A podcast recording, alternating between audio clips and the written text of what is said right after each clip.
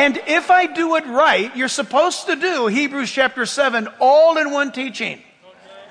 So I'm probably going to be doing it wrong tonight. but it's, it's one sweeping conversation. Father, we pray for your Holy Spirit to inhabit the praises of your people. That's according to your Bible. You said that you would do that.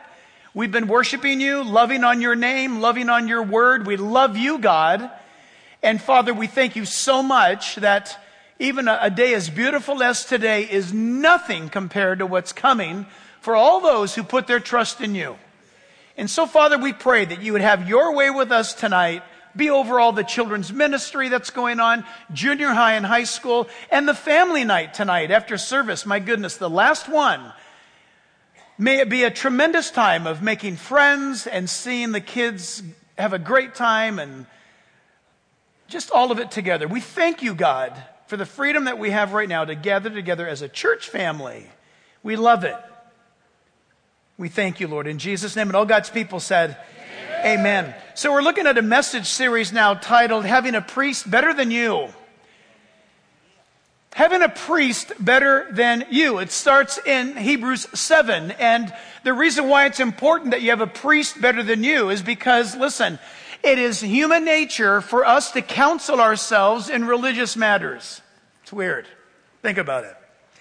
The pendulum will swing one way or the other when it comes to uh, you making determinations about your spirituality. Uh, you might conclude, this is the way I'm going to do it. I feel like I should do this. Or, you know, I've talked to a few people, I kind of got some thoughts together, and I'm going to embark uh, on this issue or this vision. And um, technically, you leave God out of it. You, you view it from your own religious or spiritual uh, perception and you, you launch out in this chapter of your life. Versus the pendulum, as I said, swinging the other way to where you so much are dependent upon an earthly priest or pastor or evangelist, fill in the blank, a spiritual person in your life, that you're sold out to that person or to that group. Maybe it's a leadership or maybe it's a team or maybe it's even something that you have in your life where there's just a handful of you, but there will always be somebody that will call the shot. It just happens that way. And when that happens, uh, you give up on what the Bible says because this person just told you. I had this happen to me just a week ago. Somebody came up to me and they said, I've got to tell you what God wants to tell you. And I said, okay. And so they began to tell me, and I said, the only problem that what you just said is that is not only not in the Bible, it's opposite to what the Bible says. So when somebody says, listen, I'll lead you, I'll guide you, and you say, oh, okay, you've got a priest going on in your life that's leading you. What you need to hear tonight is there's one priest in all of life that should be leading you and that's Jesus Christ. Everything a pastor, an evangelist, a priest, a pope has to say has got to be marked against the Word of God. Everything's got to be tested by this book, the Bible, that will never lead you astray. Somebody said just recently, uh, since last Thursday, in the fallout of the school board meeting, here in town, which has made national news. I was on Chicago News today regarding our school board meeting. And um, somebody had said, Oh, you know what? All those people from that cult showed up. From that cult. What cult is that? The, those Bible thumpers, those Bible people. Oh, wait a minute. First of all, you don't even know what a cult means if that's, what you, if that's how you're describing us as Bible believing followers of Jesus. Because listen, we don't march to the, the drum beat of some uh, patriarchal uh, denominational leadership that is stationed someplace in the world that makes the decree and thus we must walk. No, listen, we're supposed to go to the Word of God. The Holy Spirit's going to lead you in this book, and that's all because of the priesthood of Jesus Christ. It's Jesus. Let me add this while I'm on a funky roll here. There's a, there's a thing going on um, that you need to be careful about. I've heard about it from afar. I don't know of any of it nearby, and, uh, and that's good. It can happen afar. I don't want it nearby. But there's a thing that is doing exactly what we're talking about, and it's called prophetic prayer. Where people are going to churches and you make an appointment to meet with somebody and you are told to come in, sit down, be quiet, and get ready to receive from what God is going to tell that church leader about your life, and then you go do it without question. You guys, I'm an old man. I've lived a long time. And back in the 80s, that was called the shepherding movement. It's back again, where authoritative figures will tell you what you ought to do next. Listen, avoid that.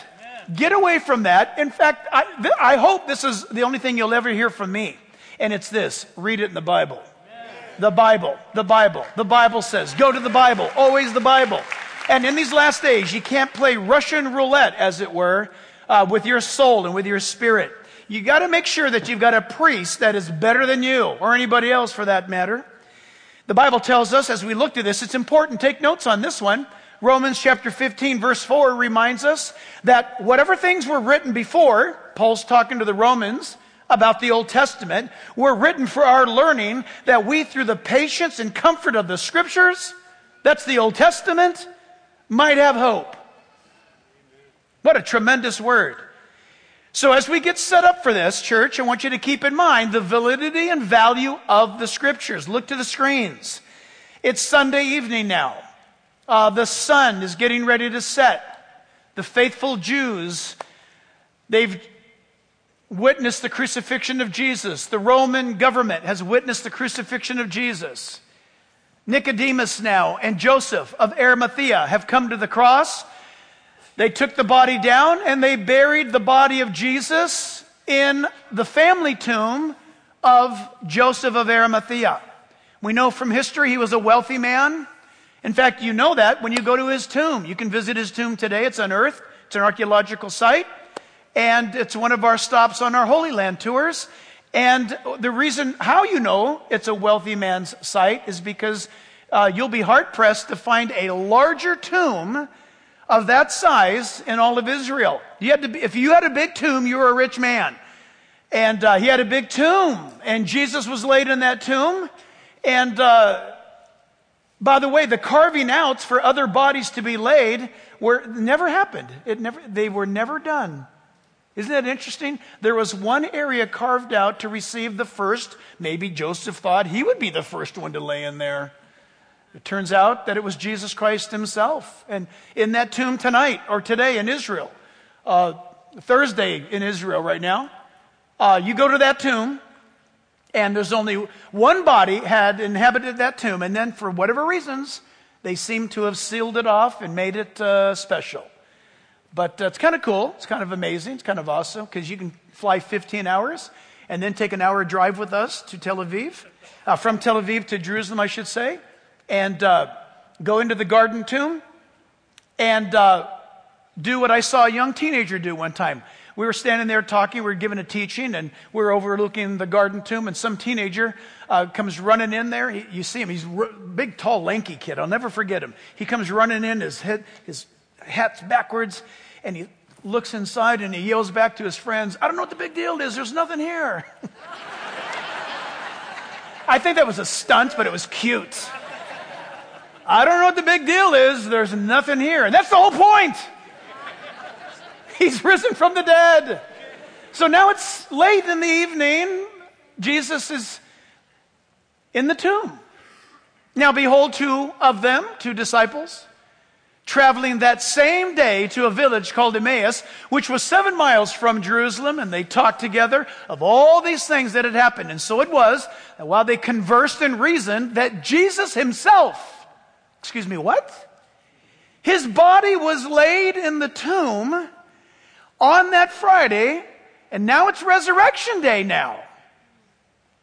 They found, they, they, the tomb's empty. There are rumors all around town that the women saw Jesus risen from the dead.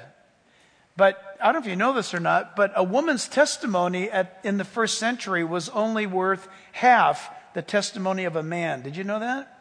It took two women eyewitnesses to make one man's testimony. Yep. So women were talking about how they saw Jesus resurrected from the dead. Peter's talking about it. John's talking about it. They're not exactly sure. There's a lot of people that were involved in that resurrection morning announcement. But these two guys, they're walking along. And as they talk together, that so it was, verse 15, they're conversing that Jesus himself drew near and went with them. Play this out in your head. But their eyes were restrained so that they did not know him. That must have been a God thing. God, God either blinded them so that they did not understand. I don't mean blinded them, but they didn't get it. Or most scholars believe, and this is pretty romantic, but it's pretty gruesome. We know from Bible prophecy and we know from Jesus himself speaking to the disciples when Thomas was in the room. Do you remember in the uh, Gospel of John, Jesus suddenly appears and Thomas was the one who earlier in his bombacity said, I'm not going to believe any of this stuff, any of this stuff until I take my finger and stick it in the holes of his hand. Of course, he said that with such uh, confidence while Jesus was not around. He, the Bible says that Thomas was the doubter. I appreciate him. Uh, doubting is okay for a moment.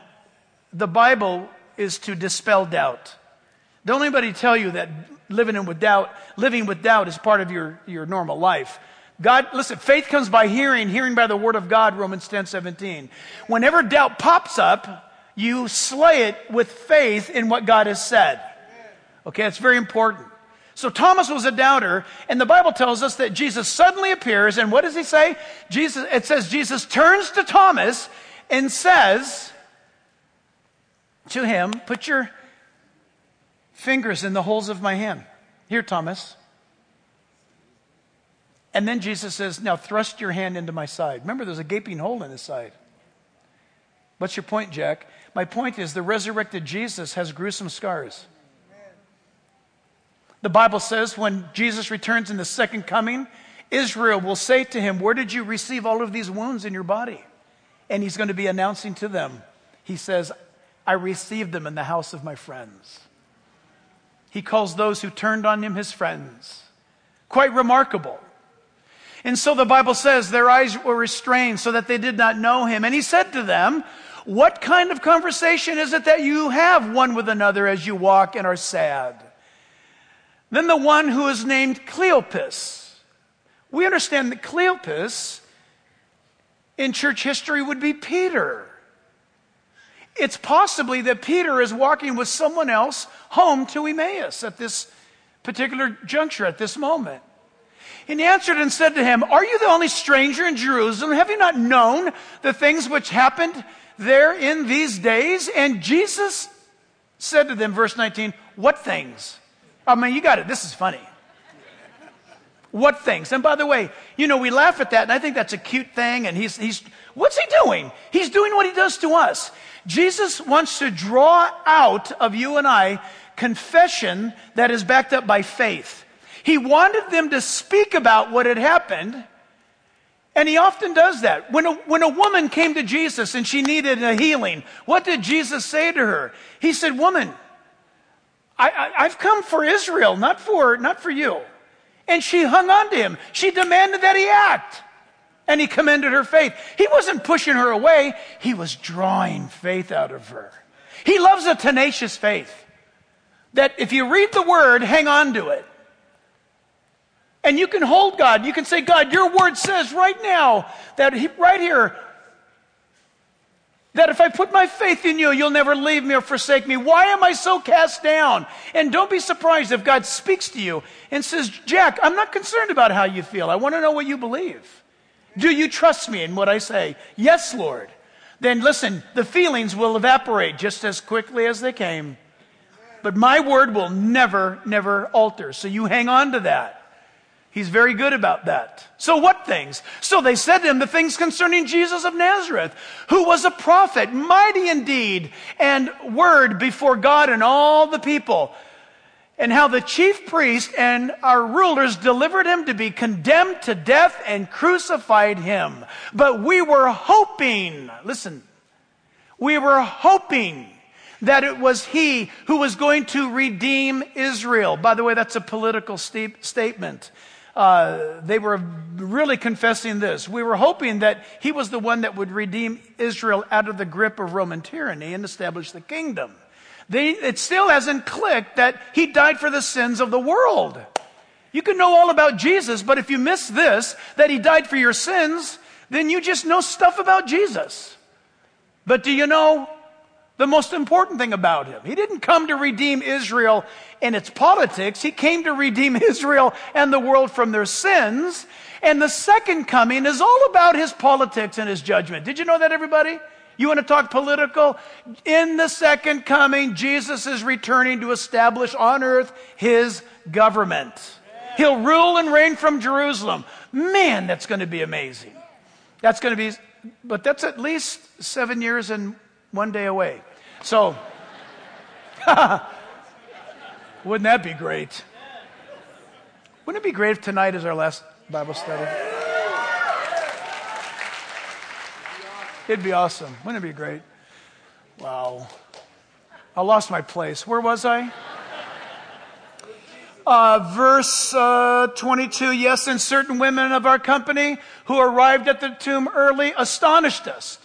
When they did not find his body, they came saying that they had also seen a vision of angels who said that he was alive.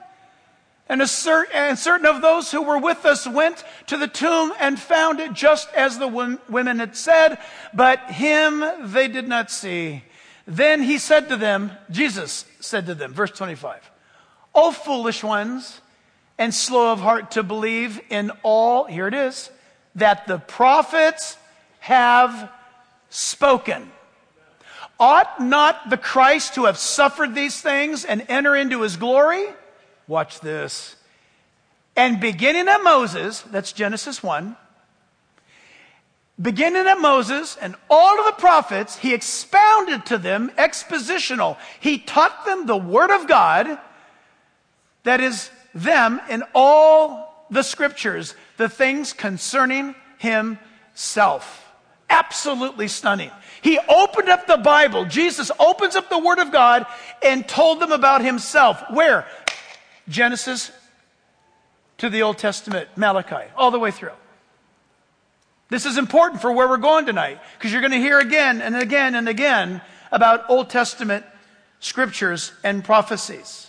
Very, very important. For note taking sake, I'm not going to read it, it'll take too much time. But please mark this in your notes or mark it down in the margins of Hebrews 7 in your Bible. Just write down Genesis 14, verses 8 to 20. You can get all the details, and I'll just paraphrase. Lot is separated from Abram at this time. Remember, Lot is living near Sodom and Gomorrah. The Bible tells us that the kings of the east came and warred against the kings of the west and took Lot and others captive, and Abraham hears about it.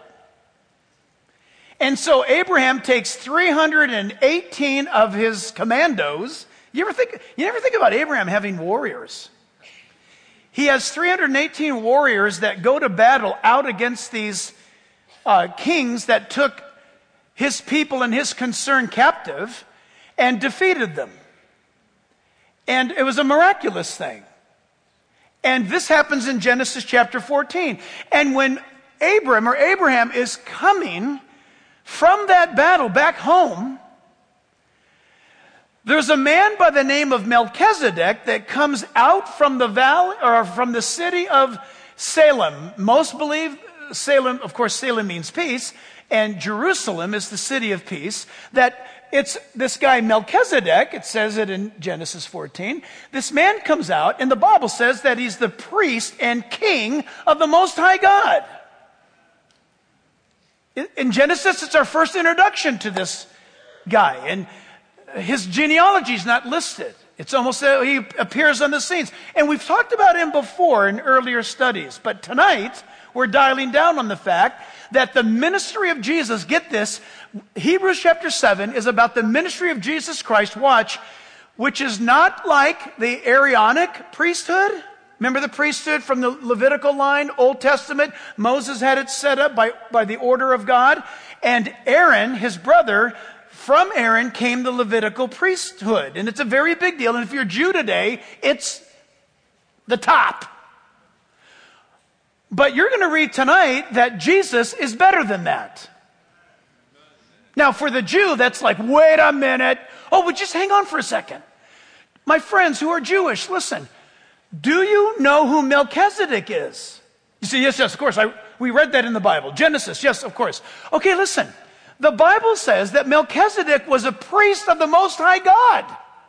Are you hearing me? There were no Levites in those days. A Levite hadn't been born yet.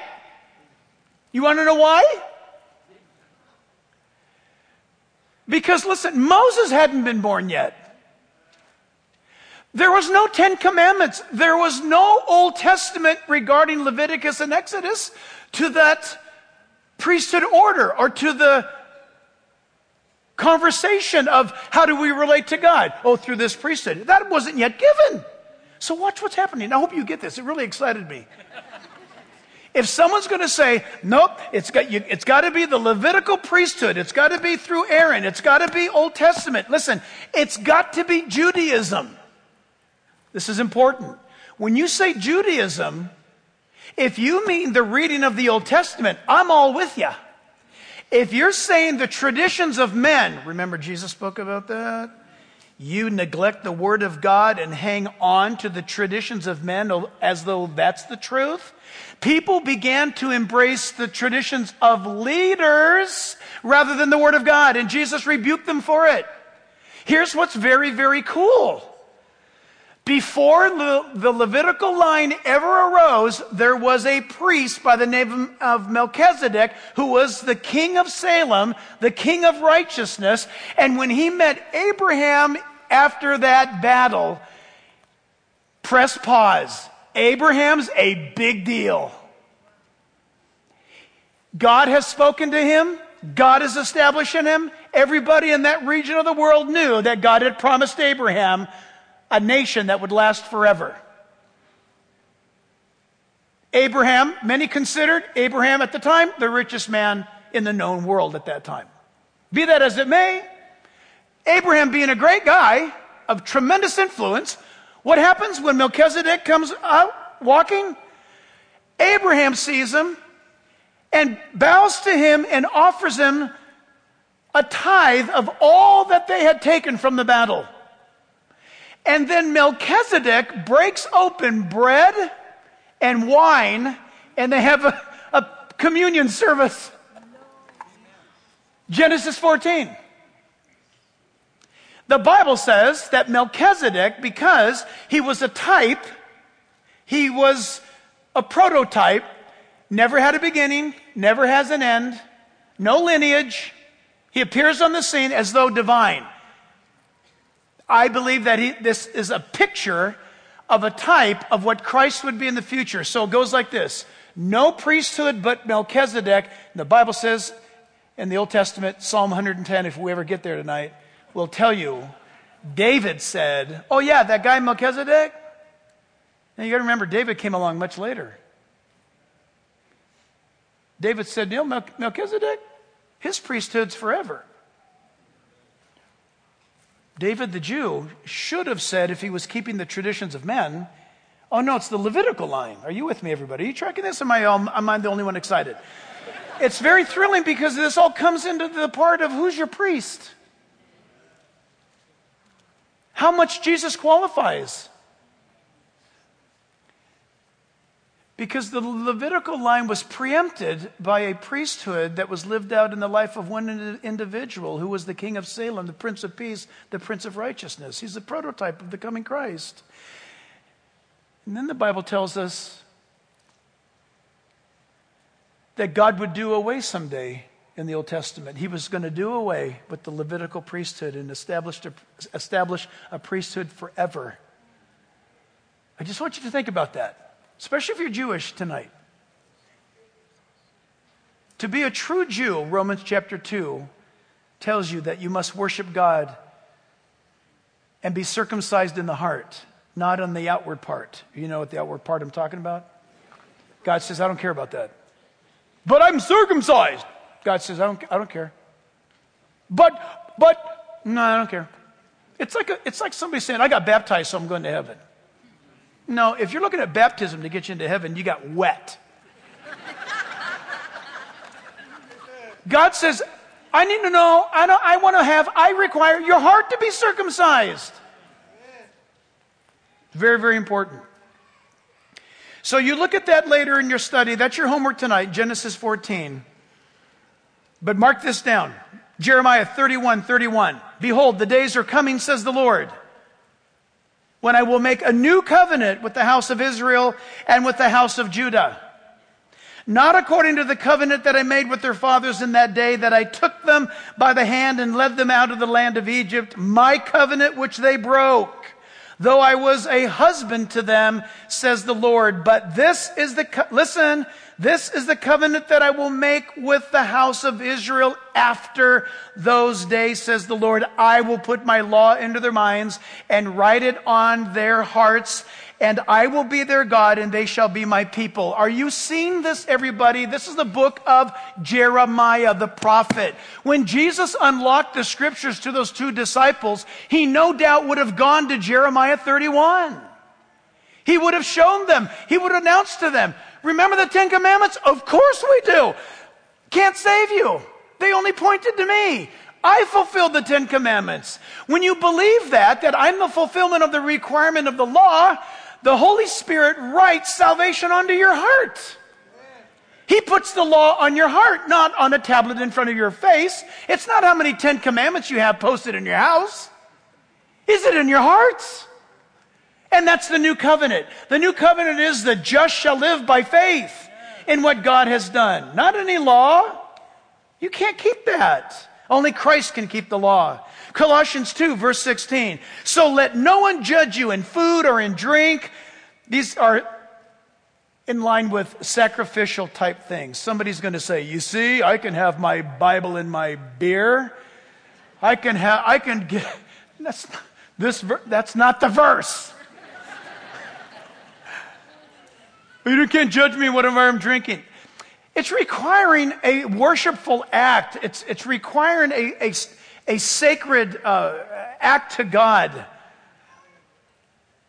Don't anybody judge you in food or drink, or regarding a festival or new moons or Sabbaths, which are a shadow of the things to come. Here it is. But the substance is Christ, everybody.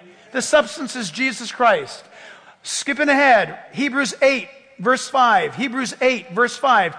Who served the copy? Those that were holding on. He's warning them. If you depart out of Christianity or out of following Christ and you go back to the old system, it's a copy and a shadow of the heavenly things. As Moses was divinely instructed when he was about to make the tabernacle, remember that? The booth, the structure, uh, the tabernacle in the wilderness. For he said, that is God spoke and said, see that you make all things according to the pattern shown you on the mountain. The wilderness experience in Israel with the Ark of the Covenant was simply a model. Go to a toy store and you'll see a model of, a, of an aircraft carrier. It's not an aircraft carrier, it's a model of one. When God told Moses, build the Ark of the Covenant, here's the blueprints. It's a model of the one that's in heaven. We don't need Indiana Jones to find it. God knows exactly where we listen. Well, where is it? It's got to be buried somewhere. Who cares? Well, the meaning of it. Honestly, if you know your Bible, if somebody dug a hole today and found the Ark of the Covenant today, do you think if you walked up to it and touched it, you'd fry? Like, would it kill you? Absolutely not. You want to know why? It's a shadow. It was a type of that which is in heaven. Christ came and fulfilled all of its demands it holds nothing but archaeological meaning, which is awesome. But the actual Ark of the Covenant is in heaven. It's always been there. It's been there before Moses was ever born. That's why Moses made one after the pattern he saw in heaven. And I love that because my salvation, your salvation is secure in the blood of Christ in heaven. Not, oh, thank God, not in some room, not some museum, not some religious site. No, Jesus buried our treasure with himself, rose again from the dead, and then presented that treasure, his blood, on the altar before God in heaven above. Awesome. Hebrews 10 verse 1. For the law, having a shadow of the good things to come and not the very image of the things, can never with these same sacrifices, which they offer continually year by year, make those who approach perfect. Did you know that everybody? Your priest, your religion, whatever you're banking on, if it's outside of the person of Christ, you're missing the mark completely. So here we go. Hebrews 7 verse 1. I'll read it. You can follow along. For this Melchizedek, king of Salem, prince of the Most High God, who met Abraham returning from the slaughter of the kings, blessed him, to whom also Abraham gave a tenth part of all. First being translated king of righteousness, and then also king of Salem, meaning king of peace, without father, without mother, without genealogy, having neither beginning of days nor end of life, but made like the Son of God, remains a priest continually, a model, a picture. Verse 4. Now, consider how great this man was, to whom even the patriarch Abraham gave a tenth of the spoils. And indeed, those who are of the sons of Levi, this gets deep, everybody. You ready? Take a deep breath. Get O2 in your brain. Get ready for this. This gets it, this gets exciting. Those of you who are scientists in the room, you're going to love this because it's going to, it's going to flirt with DNA here in a second. Those who are of the sons of Levi, who receive the priesthood, have a commandment to receive tithes from the people according to the law that is from their brethren, though they have come from the loins of Abraham. What? There were no Levites when Abraham was around. But God says the Levites were in Abraham's DNA. They're going to come later from Abraham. Look how God thinks. Abraham's looking around. People are looking at Abraham. What, what's going on? What do I know? God says, inside of you, looking ahead to the future, there's going to be Levites that come out. You're going to make Levites. Okay. God looks prophetically. Don't you love that? Our God looks ahead. Nothing surprises him. He's got it. And so, he says in verse 6, but he whose genealogy is not derived from them receives tithes from Abraham and blessed him who had the promises. He's talking about Melchizedek. Now, beyond all contradiction, the lesser is blessed by the better. We get all that? The lesser, you know, listen, um, I was in England recently, uh, just after, uh, not too long after King Charles was installed. Is that his name? Charles, right? King Charles. Uh, now, I don't think I mean, you know, there's a big to do, you know. It's a big deal. Uh, for them. We're Americans. We don't really care. But anyway. Um, but isn't King, King Charles, I say King Charles, Charles, Chuck is just like us. No, seriously, you understand that? Say, Jack, he's the king of England. Yes, he's the king.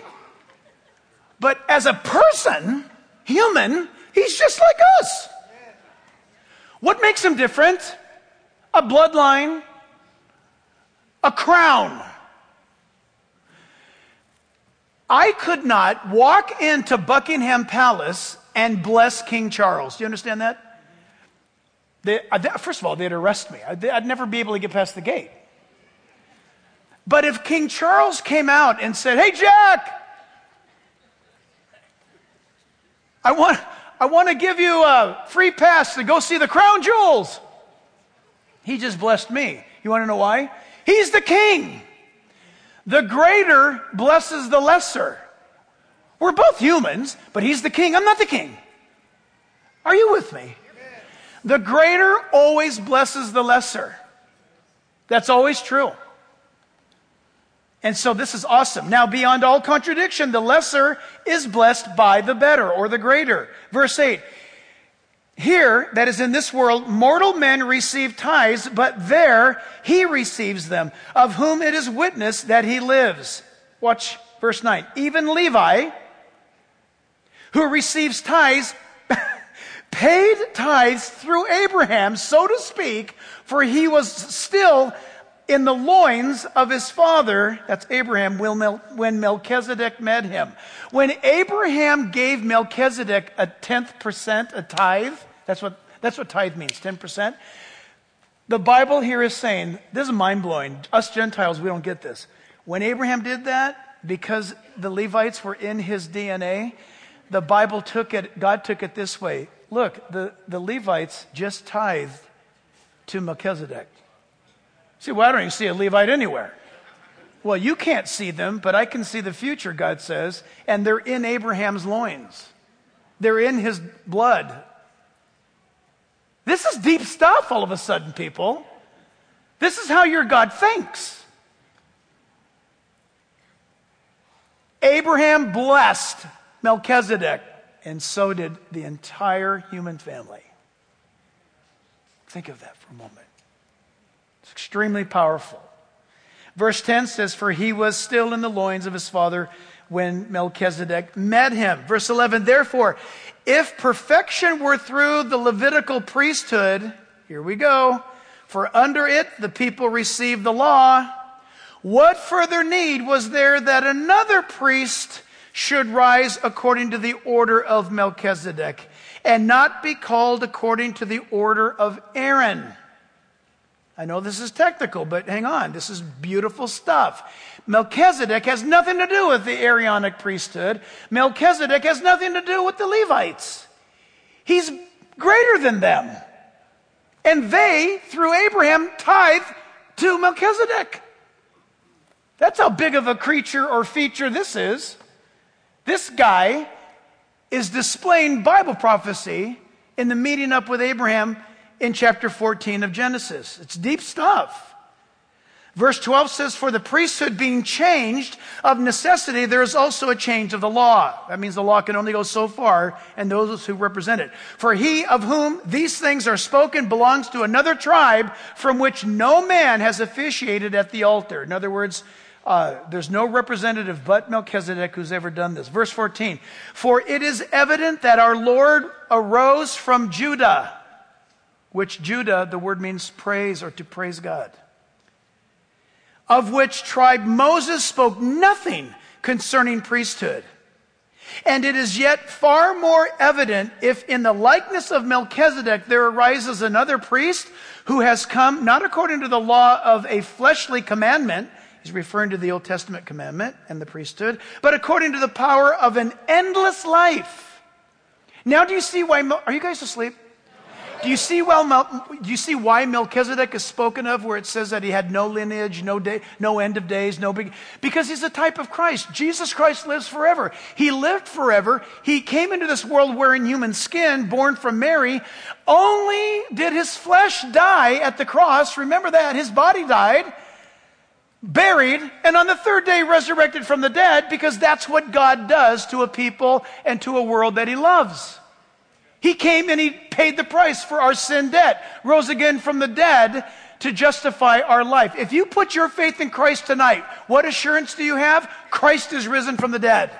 How do you know that God's going to keep his word of promise to you? That he'll wash away all of your sin, all of your guilt, all of your shame, because Christ is risen from the dead. And his priesthood, thank God, is not tied to Aaron. It's not tied to the Levites because their priesthood expired. But God was faithful to show a prophetic prototype in the man Melchizedek to get us all excited.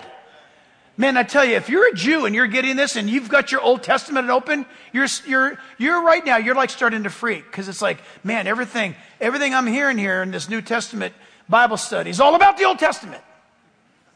And you're talking about my people, man. Yeah, yeah, listen, we're talking about your people.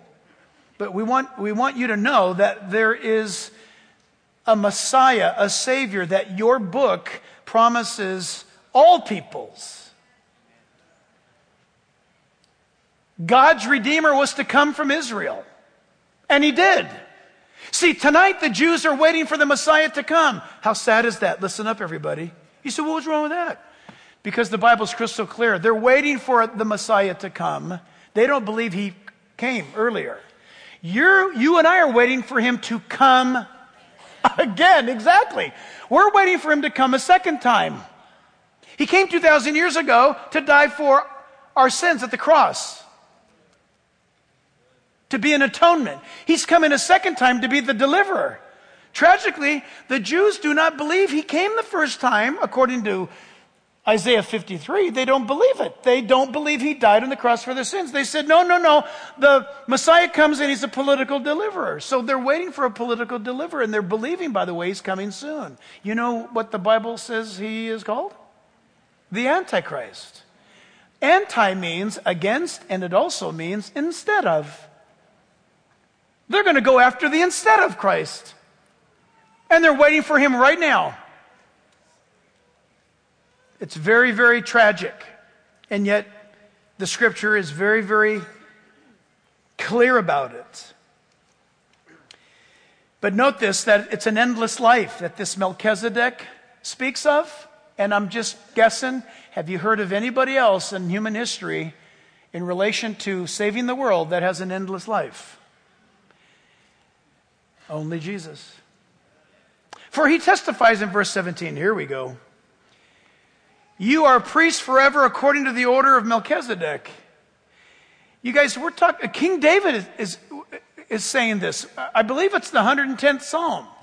I'm going from memory. If somebody could turn there and make sure that I'm on target. If I'm not, shout, shout it out. Now, I'll change my mind quick. 100, well, it's the, by the way, it's a very short psalm if I remember. It's the 110th Psalm. The whole psalm, it's what's known as a messianic psalm, everybody. You ought to write that down. Psalm 110 only applies to the Messiah of Israel and the world. Okay? And when David prophesied, this is David. This is, so this is David after Abraham. This is David after the Levites. This is David after Aaron. Please get this. I'll put it to you this way this is what David didn't do. In Psalm 110, David did not say, Moses, it, was talked about with Abraham. Uh, Moses brought it forth, the Levitical priesthood, uh, th- that's, that's it, that's all. Uh, end of story, moving on to the 111th Psalm. He didn't do that. Everybody, Look at the 110th Psalm. It's as though David was born again. I said it's as though he were born again. Now, he wasn't born again, but he's acting born again. He is prophesying under the power of God, the 110th Psalm, and he's making this announcement. And part of it is right here. The author of the book of Hebrews goes back, as it were, in his Bible study and says, You are a priest forever according to the order of Melchizedek. He's quoting David. Which means David says, Aaron's priesthood can't do it. That's what he's saying. Did you get it? Everybody?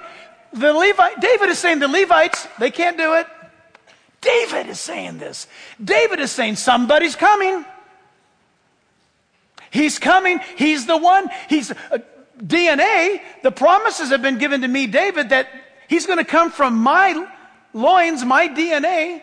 It's already been promised to me that there will be one from my guts who will sit on the throne, my throne, from Jerusalem, who will live forever. David knew way back then. It can't be a Levite, they die. Can't be anybody from Aaron's group, they die. Must be somebody in line with the typology of Melchizedek. Is it awesome? Yeah. Psalm 110. How many verses? Is it like eight verses total, though? Seven verses total. All seven belong to the Messiah, but verse four is what the, the author of the book of Hebrews is quoting here. Isn't it amazing? You're reading right now a 2,000 year old document, and that 2,000 year old document is quoting a 1,000 year before it statement from the Bible. So when you read, you are a priest forever according to the order of Melchizedek, you're looking at a 3,000 year old statement that's on, in your hands right now. Don't you love museums? Do you love museums? I love museums. I love them. And I, I wish, I always wish the same thing. Whatever I'm looking at, if it's a, whatever, it doesn't matter what it is. If it's a statue, bones, pot, spoon, I always think the same thought. Man, I wish this thing could talk to me. You ever have that thought? I wish it could talk. What, what would it say? Imagine what the pottery from the Babylonian Empire would say. I knew Nebuchadnezzar. I saw a tablet recently at Oxford that is in a museum, and it was a tablet, and it was written from the court of Esther. And it references her name. From Esther, from Judah, it said. There's only one Esther from Judah. And this was in a secular museum. And I can turn chapter verse of the Bible. Isn't that amazing? I love it. I think Psalm 185, boy, I'm on a bad roll tonight. I'm just quoting these things dangerously here. Living large. I think it's Psalm 85, verse 4, or uh, yeah, I think so. 85, verse 4, that says that truth shall spring forth from the earth. Is that the right one? This is a, you've learned tonight that it's a, it's a group Bible study going on. Psalm 85, 4. Uh, and I love that because when, whenever you put a shovel in the ground and you dig, uh, 8511? Really? All right. Psalm 8511, not 4, 8511. Truth shall spring forth from the earth. You put a shovel in the ground in the Middle East and you bring up something, guess what? There it is in your Bible. Every time they do an archaeological dig, they never disprove the Bible they find out what was already written in the Bible. It's awesome. That's our God. I mean, he's just, it's just awesome. Verse 18, for on one hand, there is the annulling, doing away with. It's a very beautiful word, by the way. Uh, the annulling, it, the annulling is taking something and carrying it away and setting it down because it's done. It could be a life. It could be a broken part.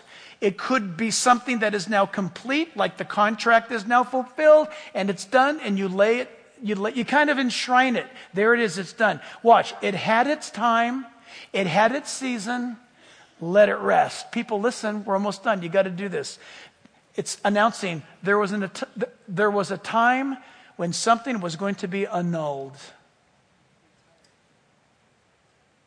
Friends, we're talking about the Old Testament promises of a coming Messiah and that the law could not save you. Legalism will kill you, it will destroy you, it will dry you up and leave you hating whatever is church or whatever is faith or whatever is God. You'll run from it.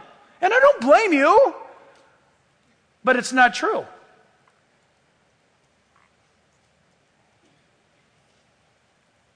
The announcement that God gives you tonight is that He has done it all and that His life He wants to impart to you, and in that is the righteousness of God. It's freely given. And so, verse 22, but so much more, oh, excuse me, I messed up. Verse 20, and insomuch as He, was not made a priest without an oath, for they have become priests without an oath, but he, with an oath by him who said to him, Here it comes, the Lord has sworn and will not relent. God's not going to change his mind. You are a priest forever according to the order of Melchizedek. By so much more, Jesus has become a surety, guarantee, down payment of a better covenant. My goodness, you see the magnitude of this? The Bible is saying Jesus is the better covenant. Moses gave the law. God says, fantastic but no human can keep it. I'm going to send my son. He'll keep the demands of the law, and that will put away, put away and enshrine what was earlier given and complete it. It's fantastic. It's great. It's holy and pure, but it can't save you. But it has, its demands must be met. Yes, that's why the Messiah would be born a man, come into this world, meet all of its requirements, and put, I like to look at it this way, put Moses or the Ten Commandments, imagine just tucking them into bed and putting them to sleep. Where Moses could lay down and say, finally, someone met the demands of the law. I was getting so tired of all these bloody sacrifices. Blood here, blood there, another lamb, another sheep, another. Are you with me? Finally, the Lamb of God has come who takes away the sins of the world. Moses lays down. Moses is great, but Moses couldn't save you. God just tucks the Old Testament away. Once it was fulfilled, he puts it to rest. Why? Because the new covenant came. And it's all in him. A better covenant. That's right in your Bible, by the way. You read it a moment ago. Jeremiah 31, 31. I'll make a new covenant.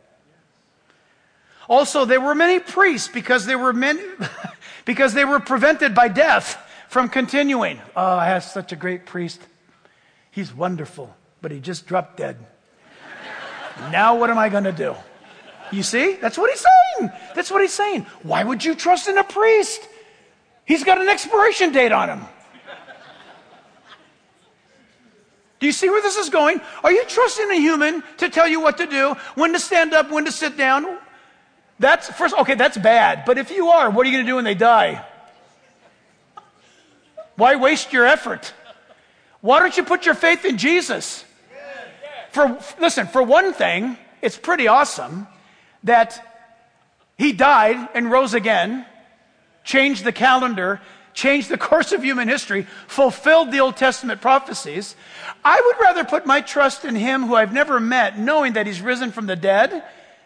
I'd rather go with that deal with him than what some nincompoop is saying about, follow me, let's go. Mm, no, I mean, it's just a clincher. If you're, listen, your faith has got to be in Jesus, friend, or, or you're, you're, you're, you're mistaken big time. Uh, because nobody in human history has ever had a book written about them like Jesus has, and it's called the Bible. I mean, it's just, I mean, who, who, who are you hanging with spiritually? What are you going to do with this? Well, I'm just, I'm just a member of the First Baptist Costal congregation of whatevers, and we're good. No. No, you need Jesus.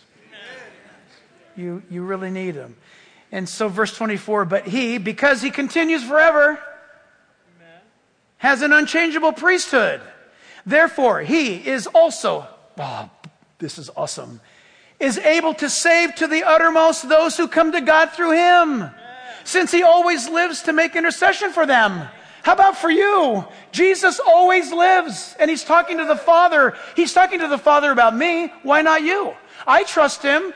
He, he, is, he died for my sins and rose again from the dead. He's talking to the Father about my life. I'm good with that. Somebody might say, Oh man, I don't want to be talking to the Father about my life. You need to meet him. He doesn't have a hammer. Not yet, anyway. I mean, he's going to come. He's coming later with a sword, and it's going to be nasty. But you, but listen, you need to decide on Him now. You can be forgiven now.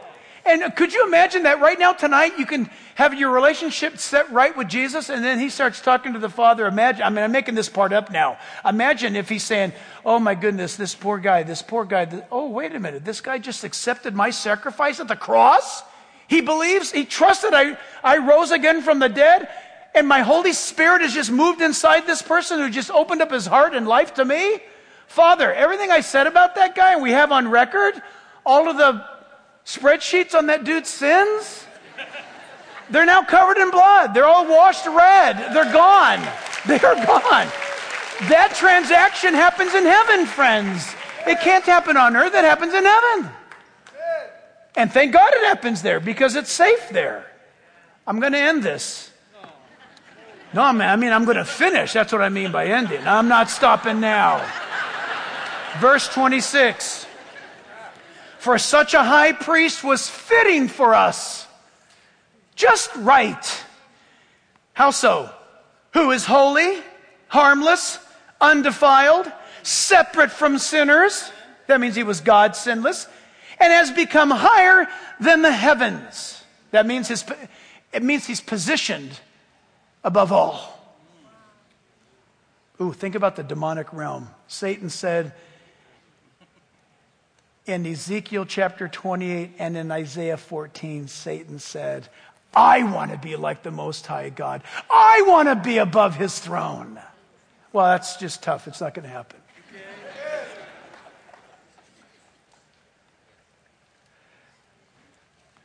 27, who does not need daily as those priests, high priest, that's priest of this earth, of this world, to offer up sacrifices first for his own sins and then for the sins of the people. For this uh, he did once for all. Jesus died, he suffered once and for all people. When he offered up himself, for the law appoints as high priest men who have weakness. The law appoints a man. If you're a Levite, you've been appointed by the law of God. Here's the problem you're a sinner. Who are you? Nicodemus, you guys. His righteousness was awesome. His lifestyle probably makes us look terrible, but he was lost.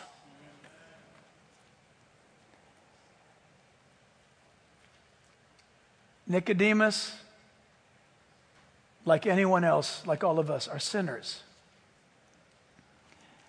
but Christ is not. The weakness is we can see what's good and can't do it. We can get up tomorrow morning and say, That's it. I got my big boy boots on. I'm going to be doing this. I'm going to do this for God. And before you get to your car, you slip on a banana peel and out flies some superlative. And it's like, What?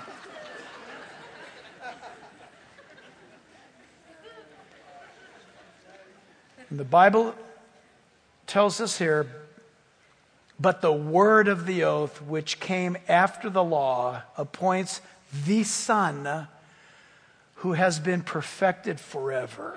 It means this. Church, you can close your Bibles. It means this. You can stand. You can stand. It means this. Everything that God has required of mankind to do there are people who will not go to church because they think they're going to be told what to do. Got to do this. Thou shalt not. Thou shalt not. Listen, in Jesus, thou gets to.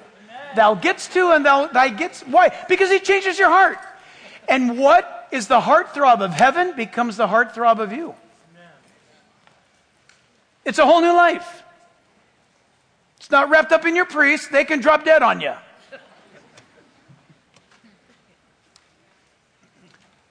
Our high priest laid down his life, only for the weekend, mind you, and rose again to conquer death. I tell you what, man, trust Christ, believe in him. You'll never regret it. Father, we pray that tonight, even right now, people would be saying, That's it. Yes, that's for me. He's for me. Listen, my friend, maybe you're thinking that's got to be more complicated. You just come to God.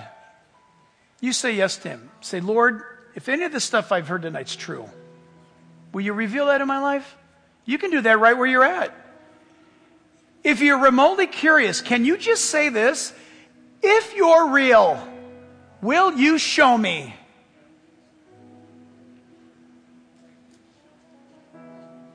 You can ask Him. So from this moment on, I highly encourage you to be watching and listening. You may be an atheist, a great skeptic right now. You may be an agnostic, whatever your smokescreen is, you can have it right now in the solitude of your mind. Just say, God, if this is real, show me. And um, by this coming Sunday, grab me in the courtyard and tell me what happened to you. Don't be surprised if God speaks to you on your way home tonight. We prayed in Jesus' name, and all God's people said, Amen. Amen. God bless you. We'll see you in the courtyard tonight. God bless you.